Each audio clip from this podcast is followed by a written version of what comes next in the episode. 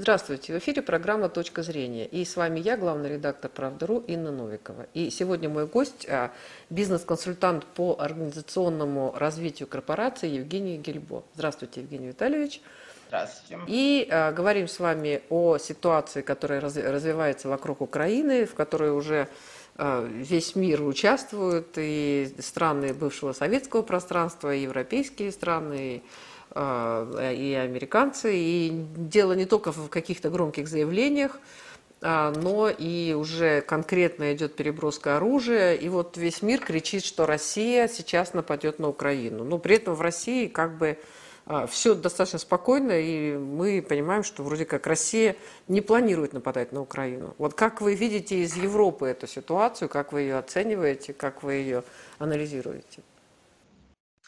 А, ну, тут нужно объяснить э, контент. В Москве, в общем-то, видит ситуацию не очень правильно, так по-провинциальному. А, дело в том, что в Москве считают, что весь мир должен позиционироваться относительно Москвы. И, соответственно, все, кто в мире есть, они либо враги, либо друзья, и все свои как бы действия, они а, вот как бы позиционируют относительно Москвы, то есть либо на Москве нагадить, либо, значит, любовь к Москве и так далее. Значит, в реальном мире немножечко другая картина. А, например, с точки зрения Соединенных Штатов, основная проблема, основной конкурент – это Европа, а, соответственно, ну и ее прокси Китай, значит, соответственно. А вот, значит, дальше а, соответственно, у Европы есть э, такой вот э, хвостик э, вокруг трубы, а, соответственно, по которой в нее заходит некоторое количество углеводорода. Вот этот хвостик, сырьевой придаток, называется Российская Федерация. Где-то значит, вот на этом хвостике у его основания есть такая вот пупыра, а, соответственно, сильно воспаленная под названием Украина. И, соответственно, если по этой пупыре щелкнуть, то хвостик начинает дергаться и, значит, сильно бить Европу по заднице. Собственно говоря, вот э, это самое создание некоторых проблем для Европы, чтобы э, снижать ее конкурентоспособность, и э, является целью в основном э, всей э, украинской политики Соединенных Штатов. Вот. И, собственно говоря, все, что там происходит, это вот э, определенные, повторяю, значит, э, методы создания проблем для Европы. Значит, ну вот э, на сегодняшний день это проблема значит, с газопроводами, в которых Европа, в общем, заинтересована, но вынуждена там изображать какие-то санкции. И это, собственно говоря, а вообще проблема с э, сырьевой торговлей с Россией. То есть на самом деле, а, в общем-то, э, получается, что в результате всех этих действий а, сырье из России становится несколько дороже, и это снижает конкурентоспособность европейской индустрии. Собственно говоря, а, вот это то, что происходит на самом деле. А что же касается всякого рода вот э, этих действий, то а, здесь есть еще одна проблема. Это проблема неадекватности российской власти. То есть вот российская власть, к сожалению, а, она за последнее время создала некоторые мифы и, что гораздо хуже, в них уверовала. Ну, например, а, значит, это миф о а, боеспособности российских вооруженных сил, потому что, а, конечно, были вложены огромные средства за последние там 10-15 лет именно в вооруженные силы, точнее в их вооружение. Были там проведены какие-то реформы и так далее, то есть э, власть как бы э, значительные усилия на это направляла. И, э, соответственно, к сожалению, она не имела достаточных форм контроля, то есть было очень серьезное, так называемое, очковтирательство, как это говорили в советское время, то есть э, эту власть очень легко обманывать, и, соответственно, э, в результате, в общем-то, ей создали картинку, которая несколько не соответствуют реальности. То есть э, реально эти вложенные средства не привели к повышению серьезной боеспособности российской армии. То есть на сегодня реально э, сил, которые могут двигаться, да, я уже не говорю про боеспособность, а не так и много. То есть э, их в принципе недостаточно для решения каких-то серьезных задач.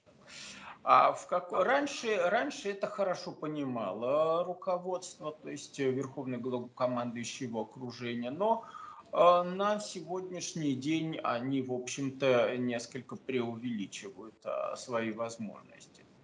Вот. В силу этого их э, начали провоцировать на какие-то более серьезные столкновения с вот этой самой Украиной, а, значит, потому что, ну, как бы, на Украине тоже армии-то особой нет, да, а, соответственно, там, правда, и очковтирательства особого нет, но понятно, что ее нет. Но, во всяком случае, вопрос движения войск по Украине, он, а, соответственно, требует все-таки определенной численности этих войск, чтобы они там не потерялись. А обеспечить достаточную численность э, Российская Федерация на сегодняшний день не способна. Вот. Поэтому, в общем, здесь возможен только кувейтский вариант, то есть когда а, значит, вот Байден а, сейчас явно провоцирует Российскую Федерацию на вторжение, то есть он прямо заявил, что НАТО не будет э, вписываться за Украину, что НАТО не будет а, защищать Украину значит, силой оружия. А, и когда он это объявил, значит, вот он ожидает, что на самом деле а, Верховное главнокомандование в России поступит так же, как Саддам Хусейн 30 лет назад, и, соответственно, попытается значит, туда сунуться и там завязнет. Вот это э, достаточно серьезная ситуация, потому что у Российской Федерации не так много э, дееспособных э, частей, дееспособных вооруженных сил, которые можно, повторяю, хотя бы двигать. Я уже не говорю, что каким-то образом значит, они могут воевать, хотя многие из них все-таки боеспособны, особенно, конечно, есть части спецназа, их достаточно но для решения локальных задач. Вот. Для решения глобальной задачи нужны э, друг, другого типа войска, соответственно, очень многочисленные, которые могут осуществлять полицейскую оккупационную функцию, их нет. Поэтому, в общем-то, э, на сегодняшний день, ну вот, грубо говоря, все, что могло шевелиться, э, мы увидели в Казахстане. Вот, э, соответственно. А для того, чтобы провести более серьезную операцию, таких войск недостаточно. Э, эти войска могут, э, ну скажем так, э, блокировать любую попытку украинскую, значит, вот напасть на Донбасс, да, соответственно, но не более того. То есть как-то вот расширять, двигаться дальше а, невозможно.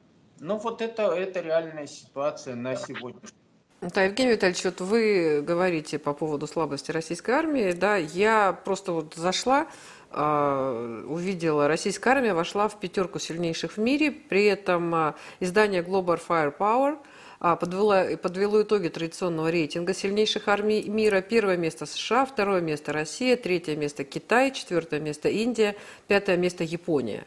Это рейтинг, соответственно, я так понимаю, что американский, да?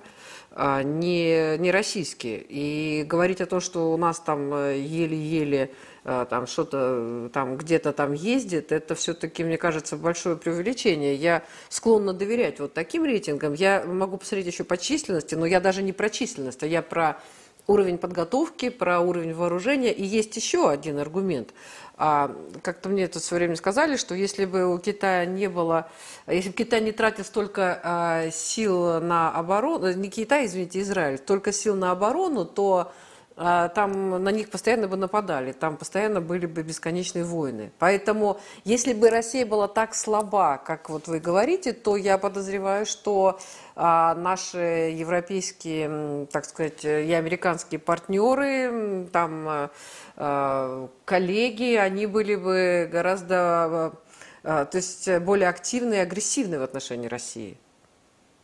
Ну, во-первых, о европейских коллегах э, нечего и говорить. Они свои армии ликвидировали еще в прошлом веке.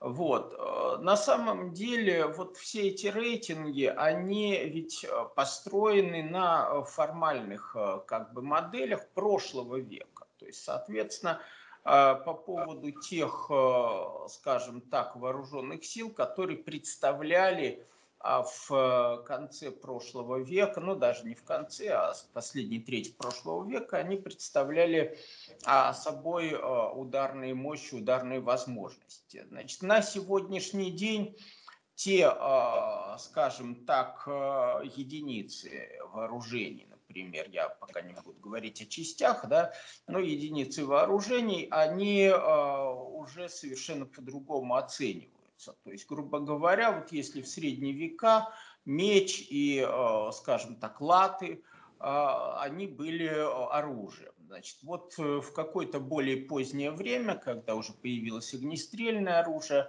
меч и латы, они не котировались уже как оружие. То же самое а с э, тем, что произошло за последние там 20-30 лет.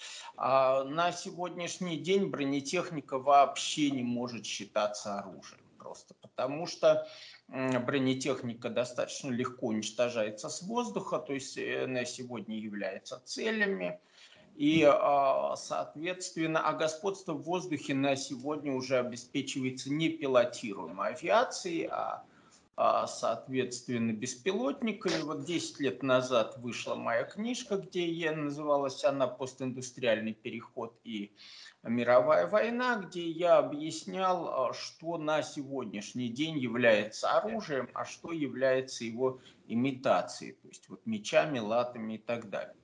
Значит, к сожалению, у российской, э, так сказать, армии очень много устаревшего оружия – и, э, к сожалению, э, значит, вот эм, а, все части и соединения, они построены, да, э, и тактика разработана под применение этого оружия, соответственно, а это оружие уже, в общем-то, не котируется. Вот если мы посмотрим последний армяно-азербайджанский конфликт, то а армянская армия, которая была построена – и достаточно эффективно на э, концепциях э, конца прошлого века. И, как мы помним, в конце прошлого века она э, была победоносна. Но с появлением современной беспилотников, значит, соответственно, тактики вот этого воздушного превосходства, значит, она потерпела сокрушительное поражение, причем в краткий срок, то есть, ну вот, вот сразу и до свидания, что называется. А, значит, соответственно, вот у российской армии отсутствуют, э, соответственно, а, беспилотники современного типа, то есть э, автоматические беспилотники ударные. Значит, соответственно, а, система так называемых киберцентров, то есть э, значит, тактического управления автоматического этими беспилотниками. То есть все это на сегодняшний день отсутствует. И, собственно говоря, тот, кто это имеет, может очень малыми силами а, значит, оказывать э, значит, ну, определяющее воздействие на ход любых столкновений. То есть, грубо говоря, вот если две армии, а, значит, э, организации прошлого века, то есть вот там российская и украинская где-то сталкиваются и начинают свои а, значит, э, сражения значит, по тактике Второй мировой войны, то э, значит, появление очень небольшого, значит, соответственно, соединения беспилотников, оно оказывает в ту или другую сторону значит, эм, определяющее воздействие. То есть оно решает, кто победит. А совершенно понятно, что а, так или иначе сегодня есть кому вмешаться. В основном это а, значит, такие вот подразделения есть у корпораций, не у государства, а у корпораций, и они могут вмешаться под флагом любой державы, хоть вам Турции, хоть вам, значит, соответственно, Соединенных Штатов, хоть э, Барбадоса, пожалуйста, значит, соответственно. Вот это э, как раз и то, то, что произойдет. Но, конечно, значит, рано или поздно такое столкновение возникнет, и мы это увидим. Вот, но, повторяю, как и в случае армяно-азербайджанского конфликта, произойдет не то, что ожидали. Ну, понимаете, мы, я не военный эксперт, мне сложно как бы, там, комментировать то, что вы говорите по поводу беспилотников. А, а, я помню, да, что там именно беспилотники помогли Азербайджану э, победить, но а, там было много всего еще, и я все вот за цифры. Вот опять же, я смотрю «Бизнес инсайдер», а, да, инсайдер, вот у них 10 сильнейших армий, опять первое место США, а они конкретно считают, там, сколько единиц авиации, сколько там количество танков, кораблей, военный бюджет какой. Первое место США, второе место Россия, опять же Китай, Индия, Яп... Франция, а потом Великобритания, Южная Корея, Япония, Турция, а, Германия – это бизнес-инсайдер. Но э, я просто думаю, что если бы беспилотники действительно оказывали решающее э, значение, то они как минимум были бы тут указаны, потому что даже э, там, ну вот, э, нигде не, э, ну вот то, что я вижу, я вижу военный бюджет, количество военных кораблей, танков, авиации, а численность населения, численность вооруженных сил, численность беспилотников я не вижу нигде. Ну, это уже как бы такая другая тема. Вот. Ну, я бы здесь вот еще о чем сказал. Значит, я обращусь к истории. Вот середина позапрошлого века, и есть там государства типа Англии, Франции, и есть Китай. Значит, Китай – Э, превосходит Англию и Францию вместе взятые в несколько раз по численности населения, по численности войск, э, по размеру ВВП, валового внутреннего продукта, а, соответственно, он их богаче. А, значит, соответственно, вот э, как можно оценивать э, столкновение Англии и Франции с Китаем, не говоря уже о том, что а, Англия и Франция, нападая на Китай, могут использовать только очень небольшое количество их войск из-за того, что очень длинная логистика, там тысячи километров надо доставлять. А значит, и вдруг мы видим, что Англия и Франция нападают на этот Китай, громят его и, и все. Значит, почему это происходит? Потому что, наверное, неверно, э, неверный расчет. Считать нужно было не объем ВВП, а объем промышленного производства, да, значит, соответственно, тяжелой промышленности. Значит, тогда это было так. А считать нужно было не численность населения, а уровень образования, не численность войск, а характер вооружений и так далее.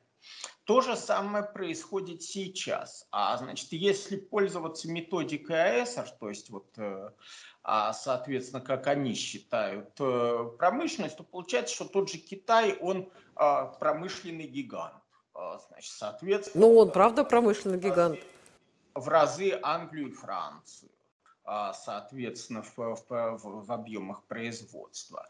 Он, соответственно, по вооружениям их превосходит, если считать вооружениями то, что считалось в прошлом веке он превосходит их по численности населения, по численности войск, по всему, да.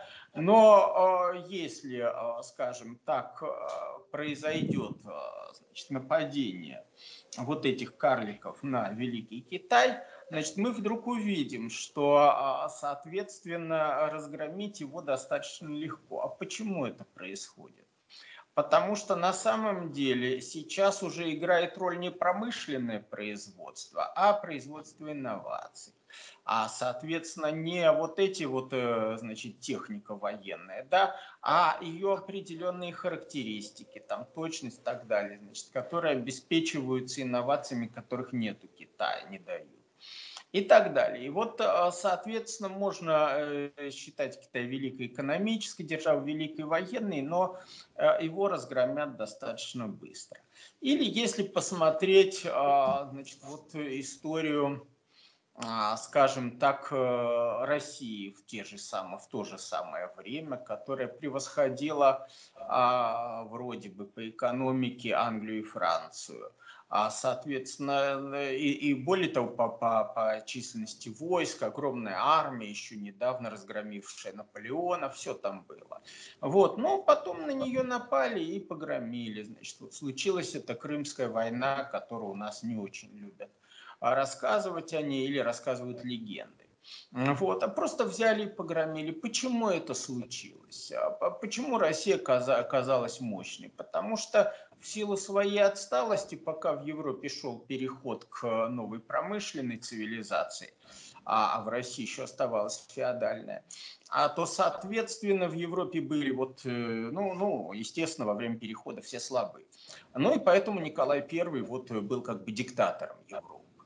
Вот, он э, что говорил, то все и делали, потому что у него была мощная старая армия, значит, а у этих не было еще ничего. Но прошло всего там 10 лет, да, и вдруг оказалось, что там закончился этот переход, появились новые вот индустриальные государства, и э, вот эту старую империю они просто скушали только так. Значит, э, соответственно, Россия отбила, не то что отбилась, просто произошло чудо, там поссорились победители, и выяснилось, что добивать Россию не стало, стало Франции неинтересно, Англия в одиночку не могла с противодействием Франции. Вот все. Значит, э, Россия выжила тогда как государственность, только вот благодаря этому. У нас это очень не любят рассказывать. Соответственно, там рассказывают про героическую оборону Севастополя, которая свелась к тому, что героический парусный флот э, героически затопили значит, на входе в бухту, значит, потому что больше, ну, чтобы защитить значит, от входа в бухту, чтобы вот, э, через эти обломки было не пробиться.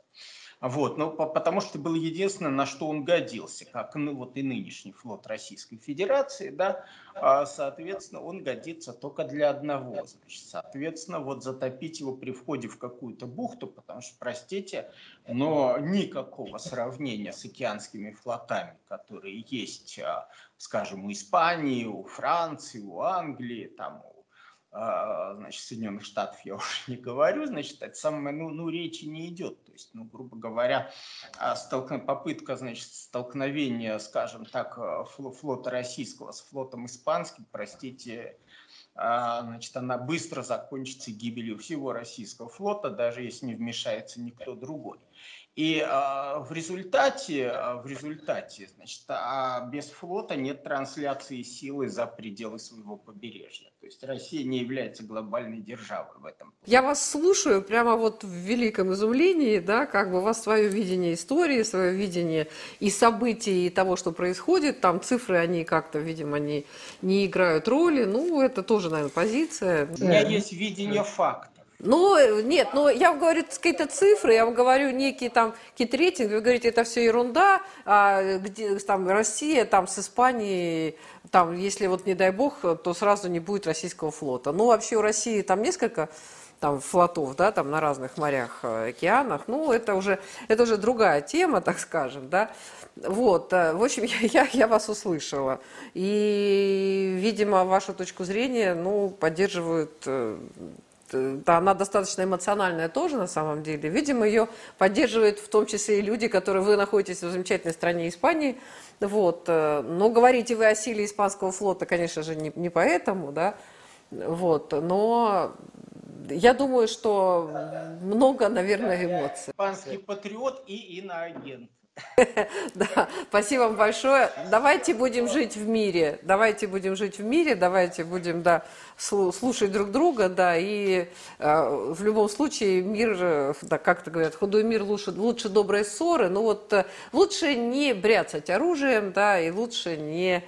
Да. да, всегда, всегда, когда светит солнце, это на самом деле все люди хотят одного, вот, а все остальное, к сожалению, это большая политика, да, и которая простым людям не нужна. Спасибо вам большое. Это была программа «Точка зрения» и наш гость, а, бизнес-консультант по организационному развитию корпорации Евгений Гельбо. Спасибо, Евгений Витальевич.